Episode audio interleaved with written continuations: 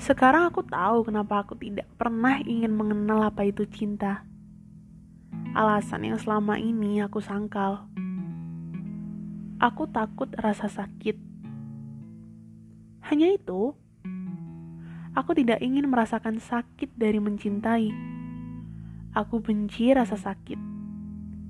Karena aku tahu, aku menghindari semua yang berkaitan dengan jatuh cinta. Alasan kenapa selama ini aku membatasi setiap interaksiku dengan lawan jenis, yaitu aku takut merasa nyaman, dan setelah itu aku akan kecewa.